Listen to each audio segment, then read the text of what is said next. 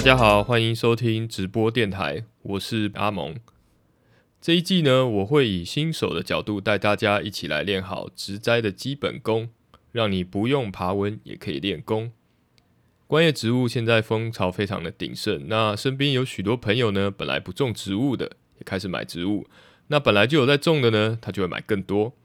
不过啊，买了这么多植物带回家之后呢，常常会越养越丑，那甚至植物会生病，然后死亡。那不知道大家对于这种循环呢，是不是有一种心力憔悴，然后甚至怀疑自己是黑手指，然后这个热情就渐渐的消退了呢？所以今天这一集啊，我要跟大家介绍三种最常见的虫害，还有跟它们的对应方式。那最后呢，我会送大家一个居家植栽的良药。那我们首先第一个啊，我心目中排名的第一名就是红蜘蛛。那先证明一下，红蜘蛛啊，它不是只有红色的，那有的它也是黄色的。再来，红蜘蛛啊，并不是蜘蛛，红蜘蛛其实是叶螨。那叶螨呢，有很多种类。那有红色的，也有黄色的。那再来是这个叶螨，它本来本身有八只脚，然后它也会结网，所以习惯上呢，我们才会叫它红蜘蛛。那叶螨因为非常的小，呃，甚至它比芝麻还要小上非常多，所以初期的时候啊，其实感染的时候我们不太容易发现。那也就是因为这个原因，通常我们发现的时候都已经有一点点严重了。那红蜘蛛的病症呢，通常是会先在叶片上面看到黄黄密集的小点，那就是它们会刺破那个植物的细胞，然后去吸取植物的汁液的咬痕。那数量渐渐增加了之后呢，它会在这个植株上面直接结网。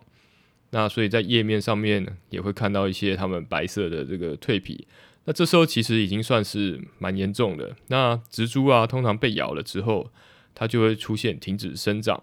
然后叶片下垂，然后或者是出现刚刚有提到的黄斑，那严重的时候呢，当然蜘蛛还会直接死亡。那所以这些就是红蜘蛛出现的病症。那如果要对抗这个红蜘蛛的侵害啊，必须要先了解一个很重要的，就是红蜘蛛的生活史。那因为呢，红蜘蛛它在生活史中有一个大绝招，就是卵。那它的卵几乎是无敌的。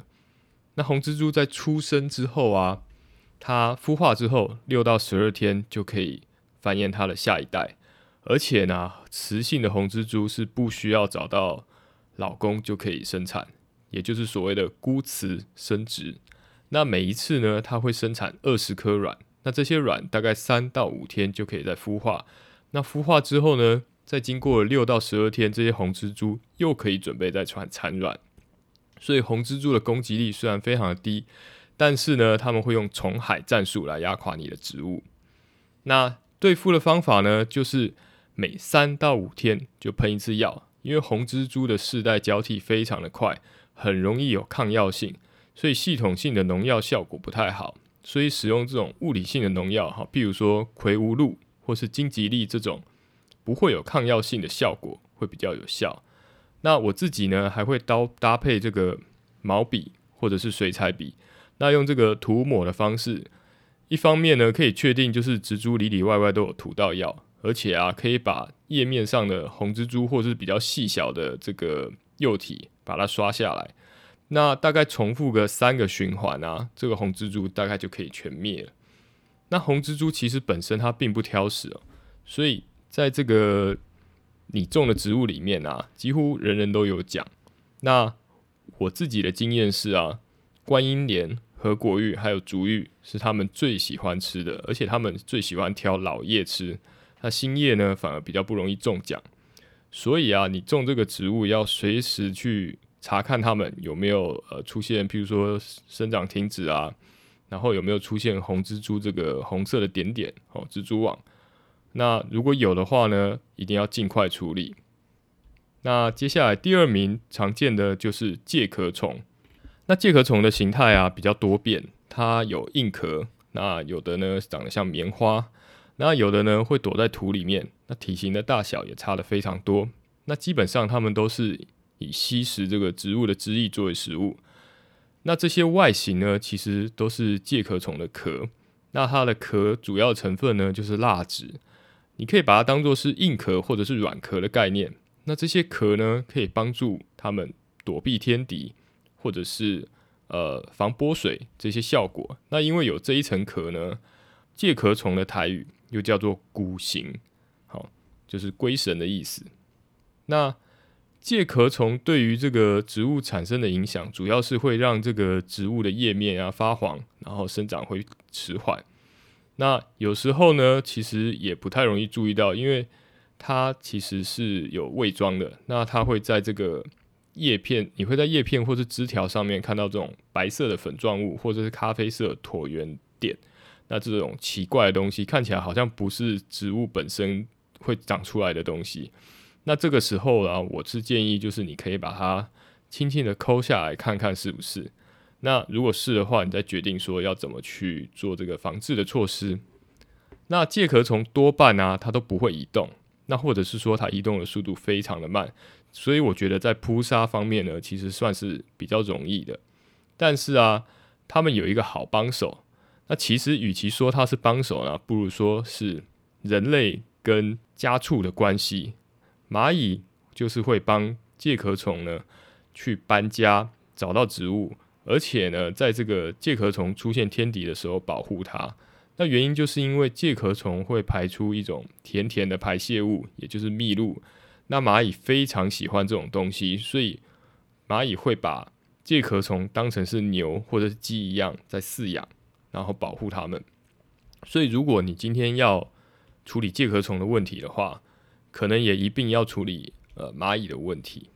那我遇到的盾介壳虫啊，通常都是大咧咧的，直接固定在这个叶片上面，或是比较明显的地方。那遇到这种呢，我都是直接把它抠掉，或者是我会喷荆棘利，或者是糙米生物酵素这种比较有机的，哈，就直接这样子把它处理掉。那如果说是遇到粉介壳虫，那这一种呢，它比较。会躲在这个叶柄的基部或者是一些夹缝里面，甚至有一些啊，它会躲在土壤的根部，那就是所谓的根粉介壳虫。那这一类的介壳虫呢，因为非常难发现，那就算发现了，它可能躲在这个缝缝里面，你也非常的难处理，可能要用牙签啊，或者是用一些尖锐的东西去把它挑出来。所以遇到这一种呢，有时候我会使用这个系统性的农药，也就是赛树胺。那赛树胺呢，撒下去之后啊，它会被植物的根吸收。那吸收完之后，整株植物都会带有毒性。这时候介壳虫如果再去吸这个植物的汁液的时候呢，它就会直接被毒死。不过啊，因为农药对于这个不管是你自己本身，甚至是环境，都有一些伤害，所以啊，建议使用的时候要适量，甚至是最好不要使用。那我自己本身呢，都是养一些比较便宜的。所以其实我真的是也很少使用农药。那因为我自己其实是因为种植物的关系，所以我对介壳虫是非常讨厌。不过你如果仔细去看这个介壳虫啊，它身体毛毛，腿又短短的，我是觉得还蛮可爱的。然后最后啊，一种虫是我自己很少遇到，但是社团上面啊常常会看到灾情的，就是蓟马。那蓟马，它有黄色、绿色跟黑色。这几种颜色，然后它的大小也非常的小，然后看起来有一点点像是跳虫。可是跳虫啊，它只会在盆栽的土表吃一些呃苔藓类的东西，但是蓟马它会爬到植株的上面，而且它会移动的速度非常快。那蓟马其实本身呢，它还有翅膀，它可以用飞行的方式做移动。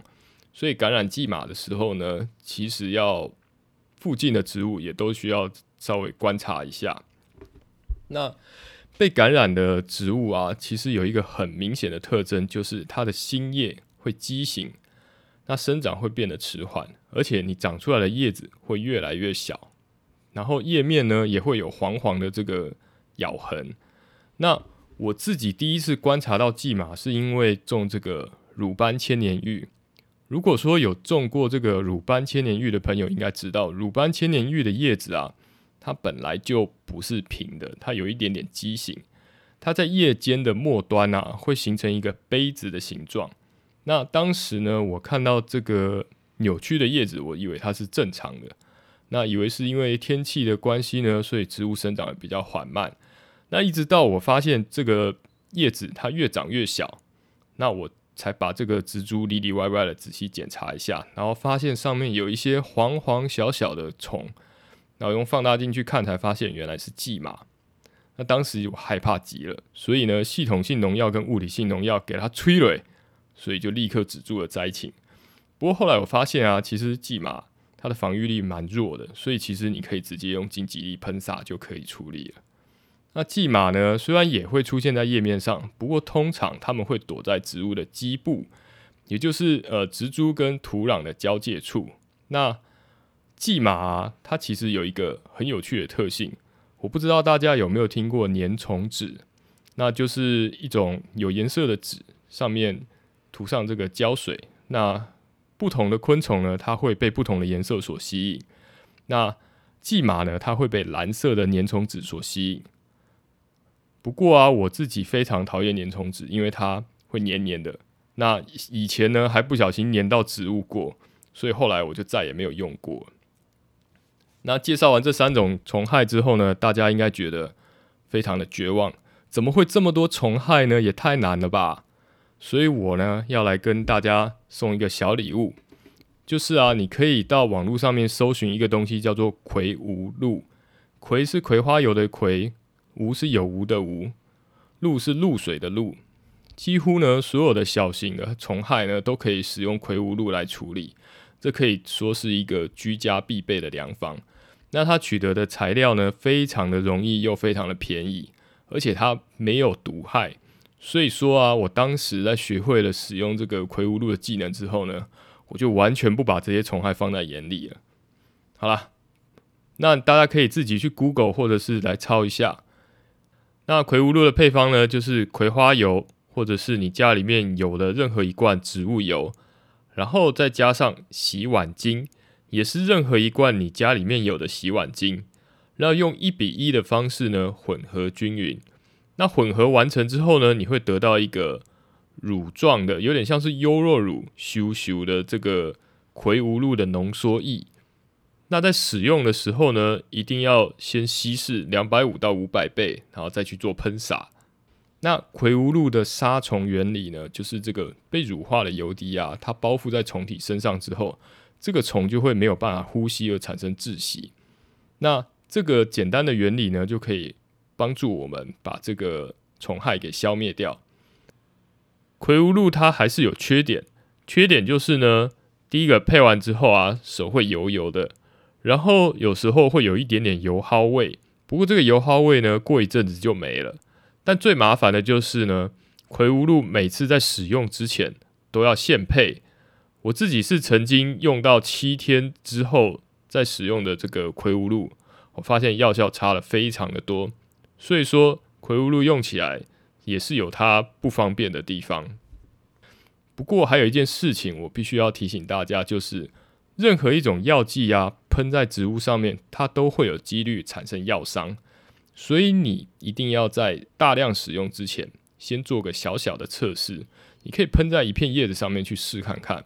那因为这个药伤啊，它通常要隔天才会发生，所以其实这个测试也是有一点点麻烦。那建议啊，不要拿葵无露跟金吉利去喷山乌龟的叶子。我自己呢，曾经有一盆山乌龟就是发生了叶螨，那我就喷这个金吉利。或者是喷这个葵无露，我发现每喷必伤。所以说，如果大家知道山乌龟可以用什么来喷的话，麻烦跟我分享一下，拜托跟我说一下。好，我是直播电台的阿蒙，今天就到这边，我们下次见。